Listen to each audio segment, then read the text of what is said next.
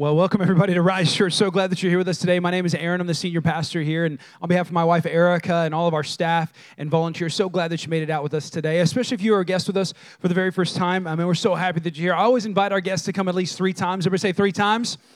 Here's why is because I know when you go to the place that you've never been to, sometimes you don't get the right experience on the first experience, right? And so we invite you come back at least three times, check us out, and see if this is a maybe your spiritual family. We found out a lot of people really do enjoy it here, and so I want to welcome everybody watching on Facebook Live as well. If you're watching in your PJs in digital land, so happy that you're with us. Also, if you have your phones, go ahead and pull them out and let them uh, go ahead and check in on Facebook. We do that on a regular basis. It's been funny to kind of hear some of the stories that have come out of that. You know, some people will be like, "You go to Rise Church, we always wanted to check it out. Let's go together," and then you all go eat after uh, after the you know after the service. And so my wife told me stop using denny's because nobody goes to denny's. So i'm like okay my bad. So wherever you go you know I, just starbucks. So anyway so uh, we're going to be in uh, matthew chapter 19 today. Matthew is a book in the new testament. It's kind of towards the second half of the bible. Uh, the, the new testament starts out matthew mark luke and john and uh, the really this is the story of the life of jesus. We're going to be in matthew chapter 19 and uh, it's going to be a great great part of scripture that we're going to teach today. We're in the middle of a series called Scared to Death. And the reason we wanted to talk about that, you know, obviously it's the season of uh, kind of fear right now, October and Halloween and all the kind of scary things are going out. But, you know, it really got me thinking about how many times um, I have made in my life uh, bad decisions or regrets that I might have had simply because I was afraid. Now, how many of y'all have ever made a decision in your life? You look back, you regret it, or it was a bad decision. You look back and you're like, man, I did that because I was scared. I mean, we do that on a regular basis. And so God has something to say about that. So in week one, we talked about uh, how God says, don't fear, don't be ruled by the spirit of fear. In week two, we talked about the fear of rejection. And then week three, last week, we had a guest speaker in who was one of my pastors.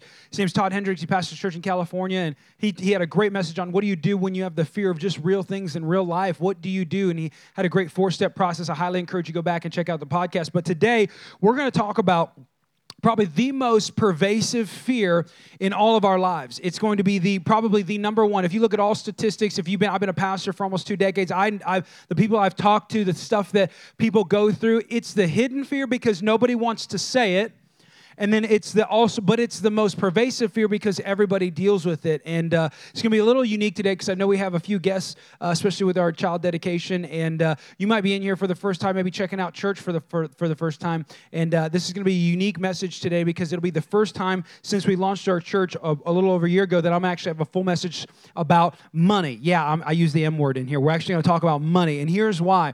Uh, i'm just going to pull it out. I'm not even going to you know we're not even going to cover it up or be silly about it. I'm just going to tell you straightforward. Here's why. Every statistic that I've read as a pastor actually shows us that the most pervasive fear that we fear of is the fear of finances and primarily the fear of lack. In fact, uh, the American Psychological Society said 80% of people in America right now go to bed with a high sense of fear with their finances. Most divorces you talk about and relational issues had to do with money. Most people who struggle with in life and make bad decisions the fear of money makes us become the worst type of people. And so, if I was a bad pastor, I would never talk about it. But I don't want to be a bad pastor. I want to be a good one. And I want to be able to say and stand before God one day and say, hey, I helped us. And, and I say us because this is an all of us fear. I helped us get better at this thing called money. And so I'm going to give you a couple of ground rules before I get started, okay? The first is this there's no second offering. We already took the offering, all right? So this isn't like a bait and switch. I'm not taking a second offering. There's not a third offering. There's not a fourth offering. There's not like uh, pastor's not going to go get a new car. Like it's not like any of that. That's weird. If you went to those churches, that's weird. If somebody say weird, yeah, that's weird. That's not biblical. Bible says don't give because you were you were coerced into giving. Give with a cheerful heart. Give out of your own ability and your own desire to do it. So my job is not to to, to teach you so that you give. My job is to teach you so that you. I, another way I like to say it is I don't want something from you. I want something for you. God doesn't want something from you. How many of y'all know God doesn't need anything by definition, right? If He's God, God doesn't need anything. And by definition, He doesn't need your money. So he's not looking for your money. I'm not looking for your money. This is not going to me. You know, it, it, it, none of that. There's no second offering. In fact, I'll go one better.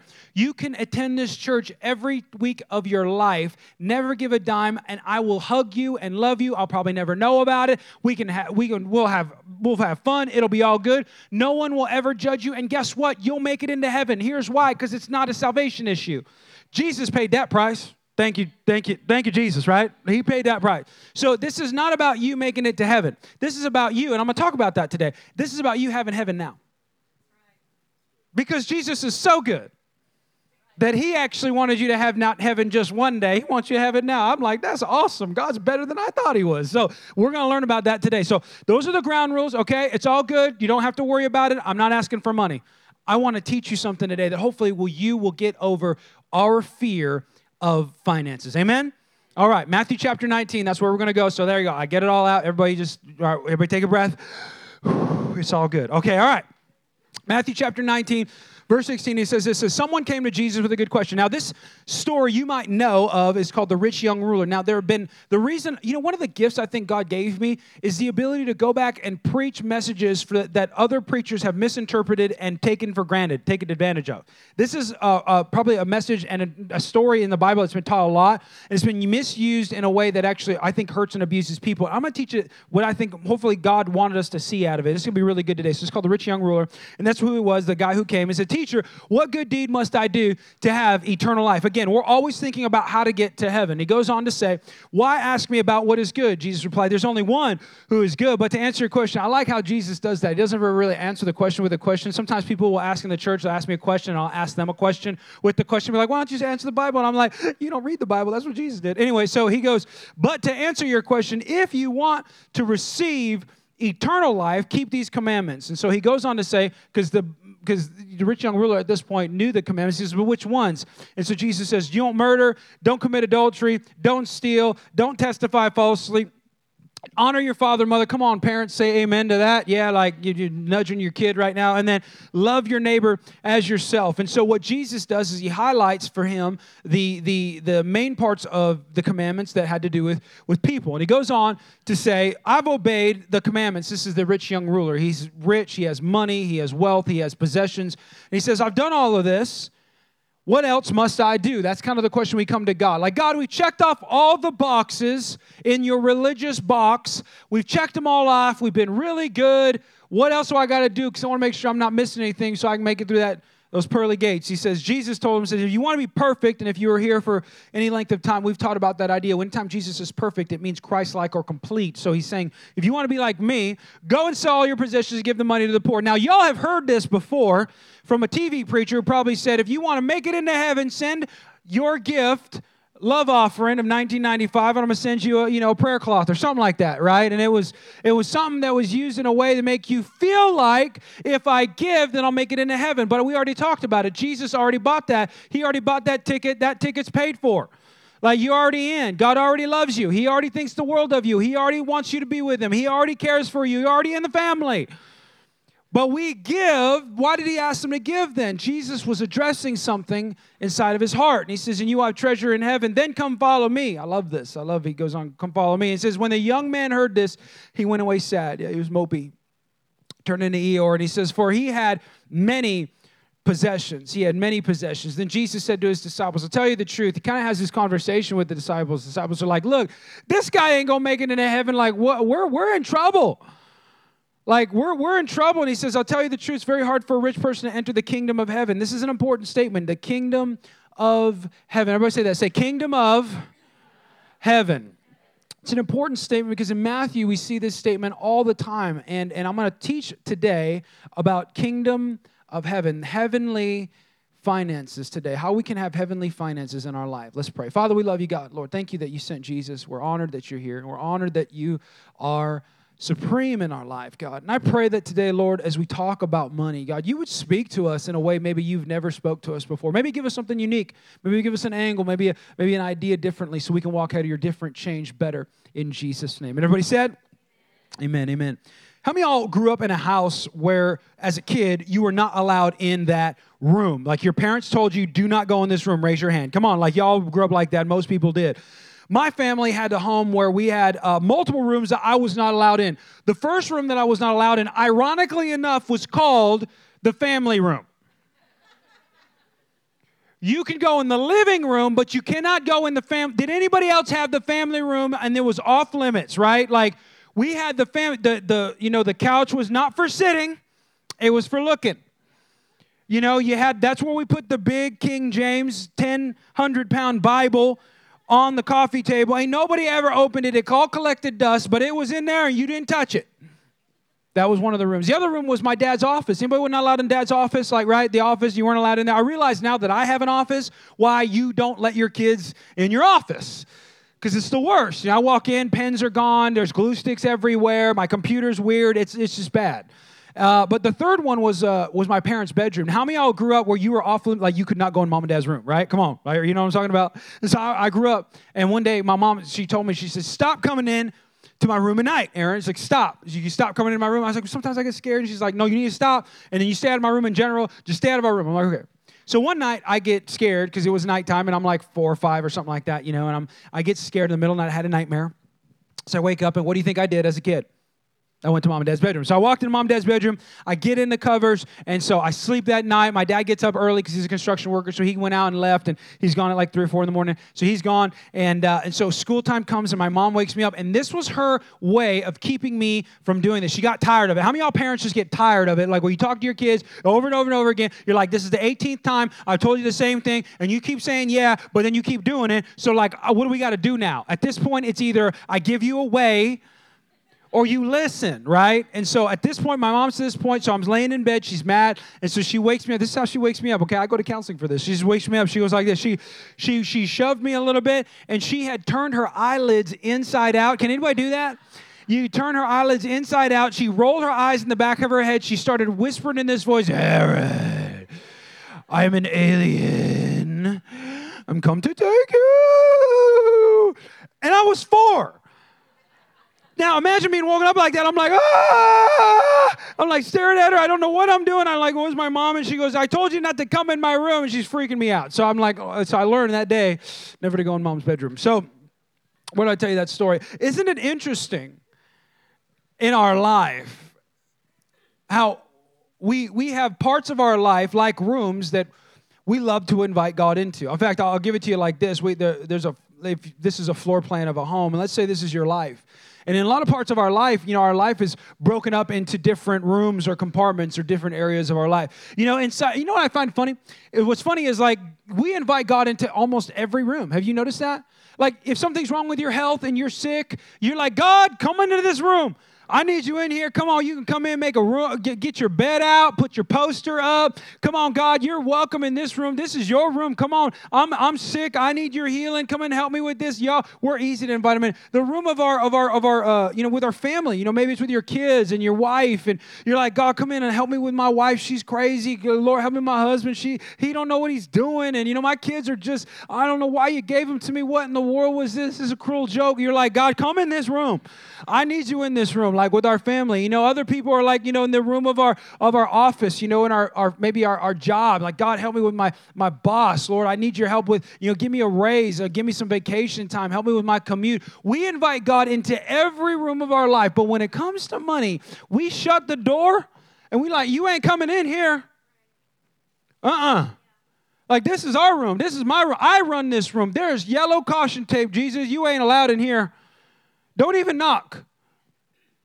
You can bless every other part of our home, every other part of my life except for, for this. And every statistic would show you that the room Jesus needs to be in, maybe the most, is that room. It's the room of your finances. And yet we we don't invite him in. I've noticed this that Jesus will go to every room you invite him into. He's a gentleman. He doesn't force himself into places. He, he's waiting for, will you, can I come in? Can I come be a part? Can I come help? I would love to come help you. I would love to. That's what he was doing with the rich young ruler. He was saying, I'd love to come be a part of your life. I, he, what's funny about the rich young ruler, he thought he was asking to be a part of Jesus' life. Jesus was asking to be a part of his. And he was just saying, like, come on, like, I, I have this, I have this room that you and I are so scared to invite God into. Now, the truth is, the kingdom of heaven, when Jesus was talking about it in Matthew chapter 19, verse 23, when he said kingdom of heaven, you and I, we see that. We see a destination, don't we? We see heaven as like, okay, God, I want to go to heaven. What must I do? in fact, that was a conversation that the rich young ruler had with Jesus. Every time that Jesus talked about, especially when he used the kingdom of heaven reference, he was talking about you having heaven then and having heaven now. Jesus is double for your trouble. He can give you more than you thought. So you came to Jesus. Here's what's so cool about you and I. We come to Jesus. If you're a Christian in here, you came into Jesus, the world Jesus primarily. You trying to get to heaven, and then when you got on that ride, you were like, "Wow, this is awesome! I can have heaven then and now." But you got to do it God's way. And so the kingdom of way of doing finances, the kingdom of, of heaven was all driven around this idea. And so Jesus was saying, like, hey, like there's a way you could have heaven with your finances. You just got to learn to let it go. And when you and I see that conversation that they had, what you also saw was the reason he couldn't do it, which is the reason we can't do it oftentimes. And it's not just towards the church, it could be a reason why you're not generous in life. It's because you and I have the fear of lack. It's our number one fear of finances. In fact, I'll give you the definition of what the fear of lack is. This is literally what the fear of lack is. The fear of lack is if I let go of what I have now, I won't have anymore. That if I let go of what's in my hand, I will therefore now have less than what I had before. That's the fear. Because you and I in here are probably good people, right? Let's just, I'll give you the benefit of the doubt, okay? I'll give you the benefit of the doubt. You're probably a good person you probably, for the most part, make wise decisions. I'm just speculating, okay? Let's just say you you are have a good heart and good decision. You, for the most part, want to do something right. And when you're faced with a moment where you could be generous in the world, which, by the way, God brought that to you. You think you just ran upon it on accident. God showed it to you, He revealed it to you for a reason. The moment you have an opportunity to be generous with what God gave you, you, there it is that fear overcomes you. Because you and I think as soon as I let it go, I won't have anymore. And so I wanted to talk about today three ways that we can overcome that fear. Three ways we can overcome that statistic. The truth is, when I set out, my wife and I set out to plant this church, we wanted to be a relevant church. You know what relevant means? Relevant means answering the questions that people are asking. You know what non relevant churches do? They answer questions people aren't asking. They start talking about Revelation and the, the you know the horn beast and Revelation. Ain't nobody, nobody. I've been in ministry for two decades as a pastor. No one's ever come up and asked me that. But we have pastors who come up and give giant theological sermons about, about the end times, and yet will uh, completely ignore money and finances because they're afraid of what might happen. And the truth is, what could happen is that you and will be better with your money so you can be generous and actually live the blessed life and be rich and not get rich. So, like, I'm trying to be the opposite. I'm trying to be, we're trying to be a church that answers the questions that you're asking. And the truth is, you, we all, based on statistics and based on, you know this. Right now, eight out of 10 people in this church right now, if not more, are struggling right now with your finances somewhere. And you struggle with this fear. I wanna, I wanna, I, I'm, I'm, I'm like a demon slayer. I like to attack them straight head on. So I'm gonna fight that demon for you on your behalf today. Three ways to overcome the fear of lack. Three ways to overcome the fear of lack. Number one, and let it go. Number one is have a heavenly heart. So we want to talk about how God said kingdom of heaven. I want to invite you into this heaven idea. You need to have a heavenly heart. All giving, to let go, all giving starts, we must first have the right heart. This is the root of our giving. I like their interaction, Matthew chapter 19, what Jesus talks to him about. The original question he asks him is about commandments. Did you notice that he didn't list all 10? Jesus, in that conversation, listed the commandments that had to do with people. They, the, the commandments that he wanted to highlight to the man is he said, because the man goes, What must I do? What do I got to be? What do I got to value? And Jesus was literally saying, I need to know what you value. Because if you don't value the things I value, you'll never give it to give to them. Like if you don't have my heart, because you're a new creation in Christ, you got to have a new heart.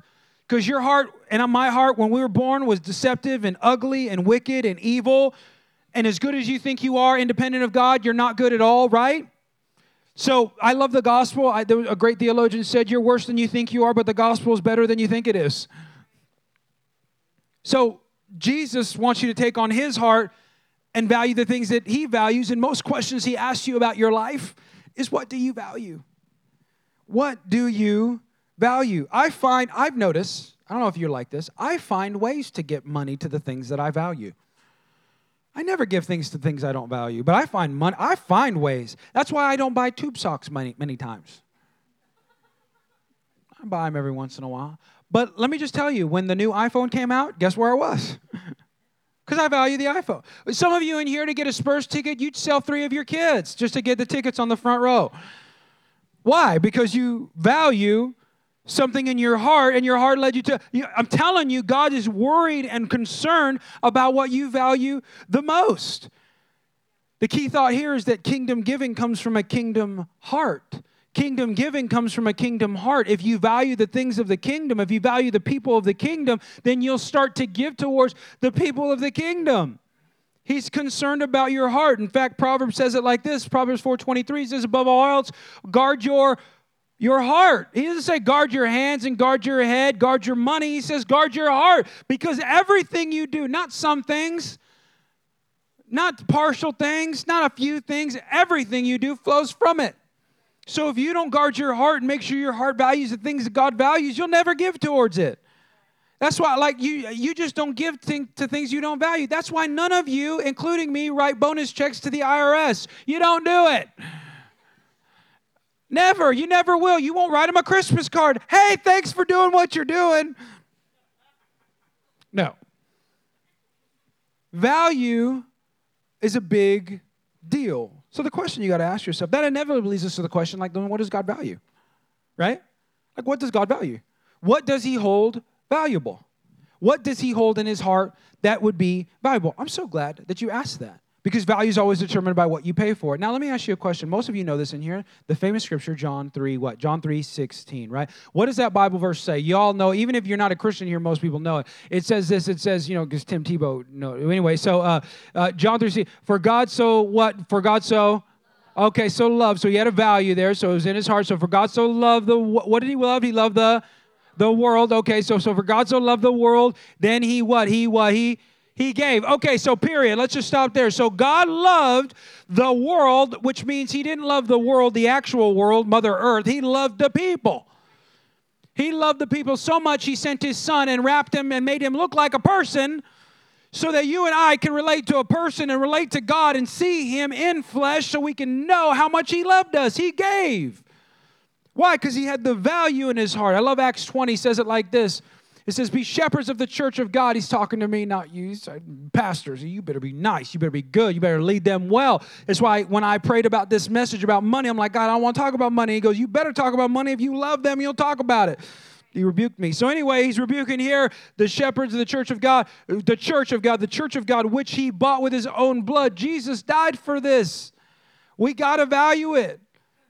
And so, if you have a value in your heart, your money tends to go towards it. When Jesus was talking to him, he said, Listen, rich young ruler, I need to know that you value people. My life's about people. I want to be about people. You need to be about people. Eventually, in your life, to get over the fear of lack, your life has to be about people.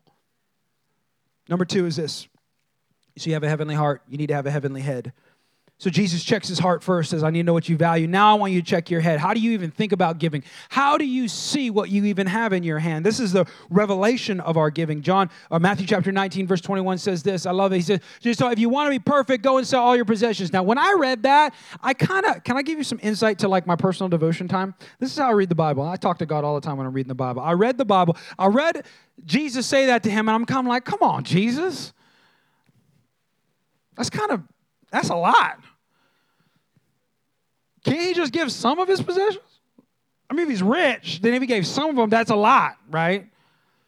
Like, why are you asking? Because it seems like in all other parts of Scripture, I don't see you asking anybody giving all. Everybody say all.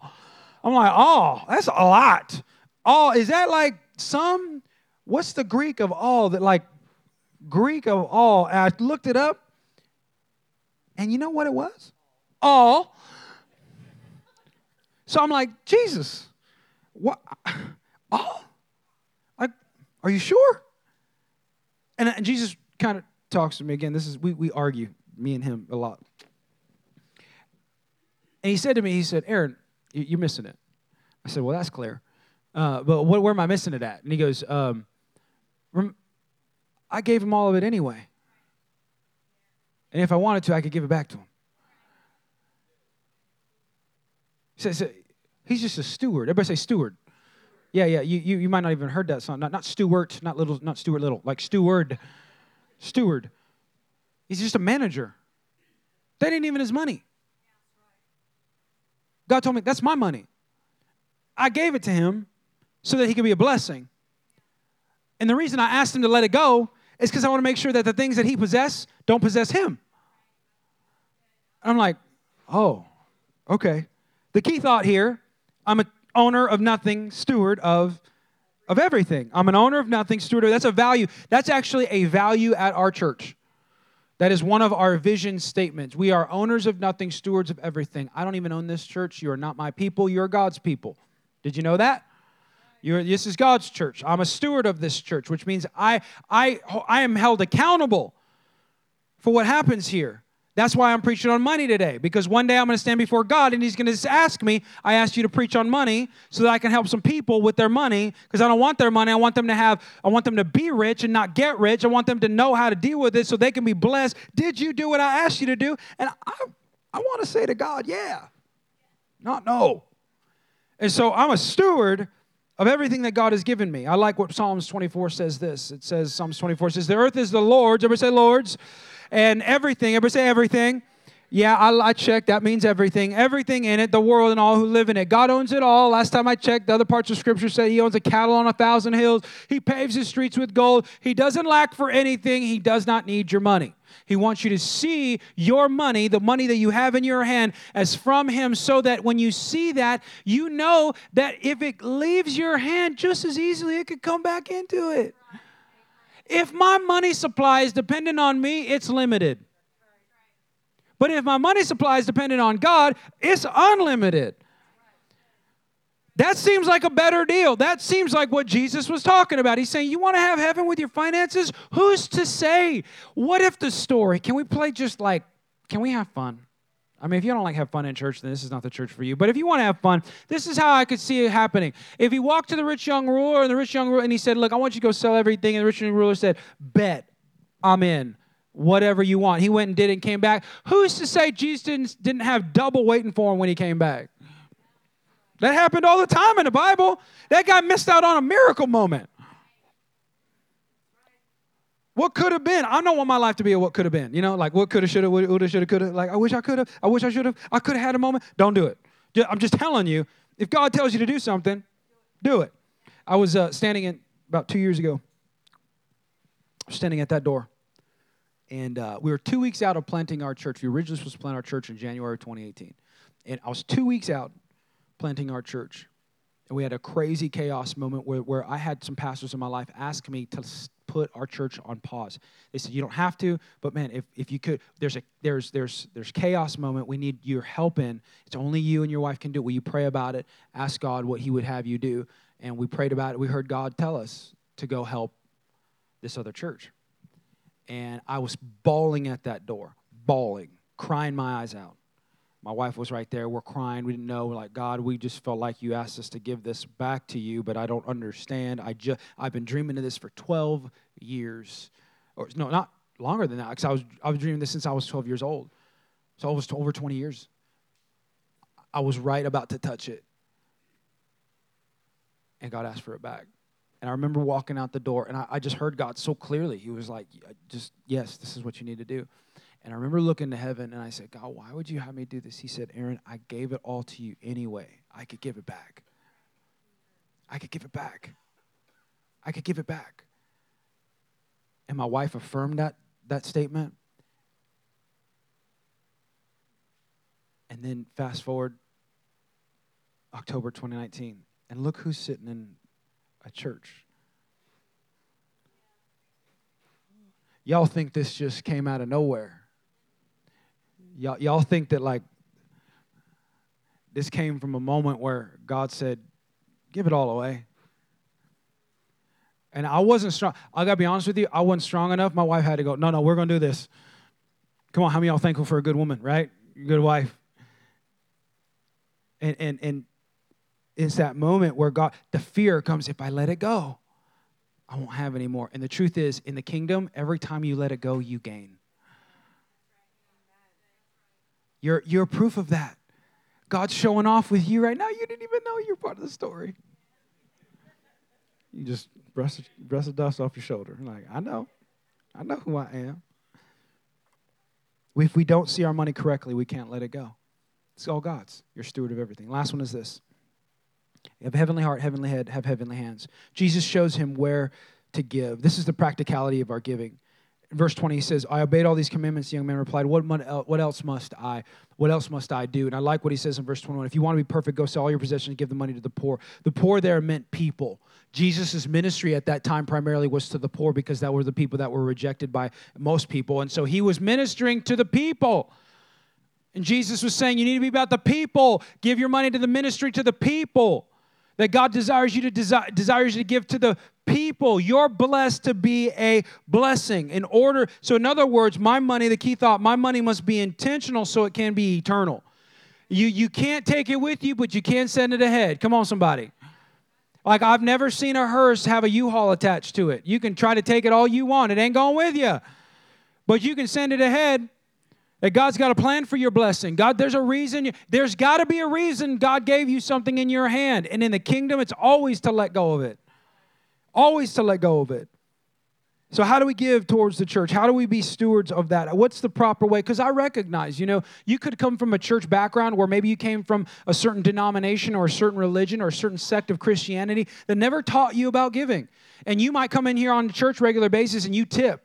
So, which means you give a 10 and a 5 and a 20 every time you're in here, like, Pastor, that was a good message. I tip you. I got you, dog. Some of you in here, you give a couple hundred bucks every once in a while when you feel like you're just generous. You're like, I just feel good about this. I'm like, hey, I got a little bonus. You know what I'm saying? I hit the lotto, man. I hit scratchers. I'm good. Here's a hundo. Jesus, got you. Some of you in here are faithful, God fearing tithers. That's what you do. You, you, and some of you in here tithe and you don't even know why. So, whether you fall in any of that spectrum from the beginning to the end, I want to teach you just a basic biblical truth about giving. There's two general thoughts of general types of giving. If you look, you study scripture all from the Old Testament to the New Testament. All throughout scripture, there's a basic general premise of the of the principles of giving. And there's fringe teaches fringe teachings that can kind of pick and choose different verses to make it fit a theology. But I'm telling you, if you look at scripture, there's two primary givings, and it's in Malachi chapter 3, kind of highlights it. Verse 7 says this says, Return to me, and I will return to you. This is God, listen, Lord of hosts. But you say, How shall we return? He goes on to say, Will a man rob God? You are yet robbing me, but by you say, How how have I robbed you in tithes? Everybody say tithes. And then offerings. Everybody say offerings offerings. Yeah. And then he goes on to say in verse 9, You are cursed with a curse, and you are robbed, for you are robbing me, the whole nation of you. Now pause for a minute, just so you know, some teachers will actually teach that God's cursed you. God don't curse you. He's saying you're not under the umbrella. There's a curse in the world. You can take yourself out of it if you just make me put yourself under me. He's saying, I'm, I'm telling you, there's blessing out there. Just get under my blessing. Get under my umbrella. There's a whole lot of cursing, a whole lot of rain. You don't be wet, be dry. He says, bring the whole tithe. Everybody say whole whole tithe into the storehouse so that there may be food in my house. I love that. There be food in my house. If you look at all throughout Scripture, from Deuteronomy chapter 14 all the way into the New Testament, when Jesus affirmed it, that local tithe was always meant for the local church because it was always meant for where the temple built up people, ministered to people so that the people of the world were blessed. Now, I'm saying again, this has nothing to do with heaven. Again, you could come to the church forever and I'll smile at you and I'll give you the greatest hug. It's all good. It doesn't affect me. I'm introducing to you something for you, not from you. That I would love for you to potentially take part in the first type of giving, and that's tithing. And that's defined as 10% of your local of your income to your local church. Which by the way, we don't give a tithe, we return it. Bible's clear about that. It's all God's anyway. He's just asking for 10% back. And if we fuss about 10% back to God, that seems like a pretty good deal to me. If you ever made that deal with anybody in the world and they're like, okay, look, we want to split this thing, you anticipate, honestly, you would probably go 50 50 would be a good deal. He's better than that. He said you can have 90 of it. I just want to see where your heart is with the 10. Because you need to return it to me because it's a tithe. And if you can't start with 10%, can I just say this? Start somewhere today. With someone, everybody in here has a step. So if you can't start at 10, start, what about one? Somebody's like, well, that's not biblical. I don't, yeah, giving is biblical. Start somewhere. Steps of the faith, steps of the righteous are order of the Lord. Steps, steps. Everybody say steps. I'm about steps. So if you want to start with one, then you can start with two, then you start with three, then you start with four, then you get to 10, then you start doing offerings, then you start doing other things. I'm telling you, God starts having fun. You can start having fun with your money. I'm at the point in my life right now where I've been giving my whole life. I'm at the point in my life right now where I'm trying to like, I'm trying to outgive God.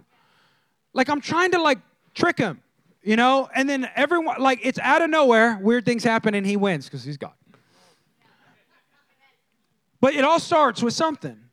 And somebody's step of faith today is 1%. Could be 2%, 3%. Whatever God's speaking to you. I always say that. Like, even when we take up our offering, don't give because I told you to give. I never tell you to give. Give because whatever God tells you to give, you should do that. Do, do what God says. Do what God says. Second is this is offerings. So you had tithes primarily, and you had offerings. And offerings are d- typically defined as anything above and beyond the tithe. It's getting quiet in here. It's just like giving. Sorry, sorry, okay? All right, we'll just open up the jacket. okay offerings are, are you know anything above and beyond the tithe. And oftentimes if you look at the scriptures for uh, building projects or for missions or for uh, you know reaching the poor or you know you, the, the, widow or it was all unique areas where god honestly wanted to use your over and above to help somebody be blessed. And the result of that often bring increase in the person who gave it and bless those around us who received it tithes and offerings. I talk more about this in next steps, but I want to just introduce that to you. That's the most biblical model of giving I've ever seen. And I've seen people who, there are families in here who practice this on a regular basis, and they could probably come up here and take 10, 20, 30 minutes and tell you all the stories of their life and how God came through for them. I want you to borrow my faith. If you've never done it, borrow my faith to know that God can do whatever He wants in your life. You can get past your fear of lack if you just move past that fear. I'm going to pray with this. Uh, I'm going to close with this thought. Um, I like in Matthew chapter 19, he says this at the end. He goes, and Peter said to him, You've given up everything to follow you. We've done everything. Like, what will we get? And I like, isn't that funny how Peter, Peter's known as the, just so you don't know, just so you know, Peter's known as the big mouth inside of the disciples. He just always said something. He's he was foot in the mouth. He had the foot foot and mouth disease. That's what he had. Yeah, he walked around. That's why I like him a lot. You know, he's a lot of people say I have a big mouth, so you know. Nobody said no. Okay, well, fine. All right. No, pastor. That's okay. All right.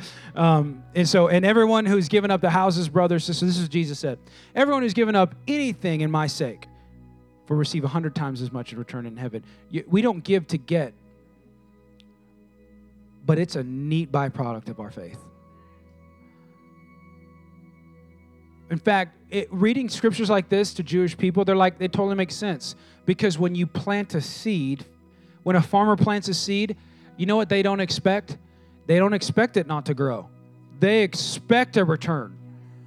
And Jesus, more often than not, walks through all the scripture and say, "You give, don't give to get." But I'm just telling you, it's okay to sow, sow seed like a farmer and just wait for to see what God does. Like He challenges us. In fact, the one part He actually says the Testament. My encouragement to you is to do that. I want to give you um, some insight to our church in two weeks, everybody say two weeks. In two weeks, we as a church are going to have an opportunity to practice this step of faith and get over this fear. We as a church are busting at the seams. Look around. I mean, there's there's just we we have so many people here, and we know God's doing something unique at our church. Five to six hundred people on a weekend service. We're breaking every attendance record that I know of, and friends that I have, you know, around the country. And God's doing amazing things at this church. But here's what I know: I know that when God does something unique like this, He doesn't bring you to something; He brings you through something. Come on, somebody, right? And so God has a plan for this church, and we have to be planned and prepared and ahead of time so we know what God has for us. And I was praying, I was asking God, I was like, God, can you give us a building? God, can you give us land? And I, I heard him rebuke me. God rebukes me a lot. Have you noticed that? God rebuked me. He said, Aaron, why would I give you if you're not give you something, give you your, your your next step if you're not ready for it? You need to be ready for it. And he told me specifically we need to be ready for it financially. The worst thing we could do is have somebody come and offer us land or a building and say, Well, we don't have any money. I wish we could take it. Come on, how many y'all would that would be awful? And he said, Aaron, you guys got to start preparing and planning right now. So we're going to take a vision offering in two weeks. And you know what? We're all going to give towards that collectively. My wife and I have been planning about it. We've been preparing for it. We're like, God, what are you going to have us do? We're going to sacrificially give. We're not just going to give, we're going to sacrificially give above and beyond our tithes and offerings towards the Vision 2020 offering. Guess what? Our staff is doing that. Our volunteers and leaders, they've been told that they're planning and preparing right now for that. I'll do one better for you. Our church collectively is going to do that. Every dime that comes in that weekend is going to our Vision 2020 offering. We don't have the margin to give away a week of offerings. We're believing God. Pastor Jeff came in, one of my pastors, and did our team night, and he, he had this statement, and I'm taking it from him. It's going to be our statement. Heaven's real, Hell is real, eternity's a long time, and this is not a game. I am here to make a permanent stake inside of this city and inside of this world. We want to make a difference. And there are families that have come in and their lives have been changed simply because we took a step of faith. So I'm inviting you into that step of faith. Will you pray? This is the two questions I'm asking. Will you pray today? Will you pray this week and next week when we take our vision offering on November 10th? Will you pray and ask God what He would have you do as a family to sacrifice for our next step? Amen?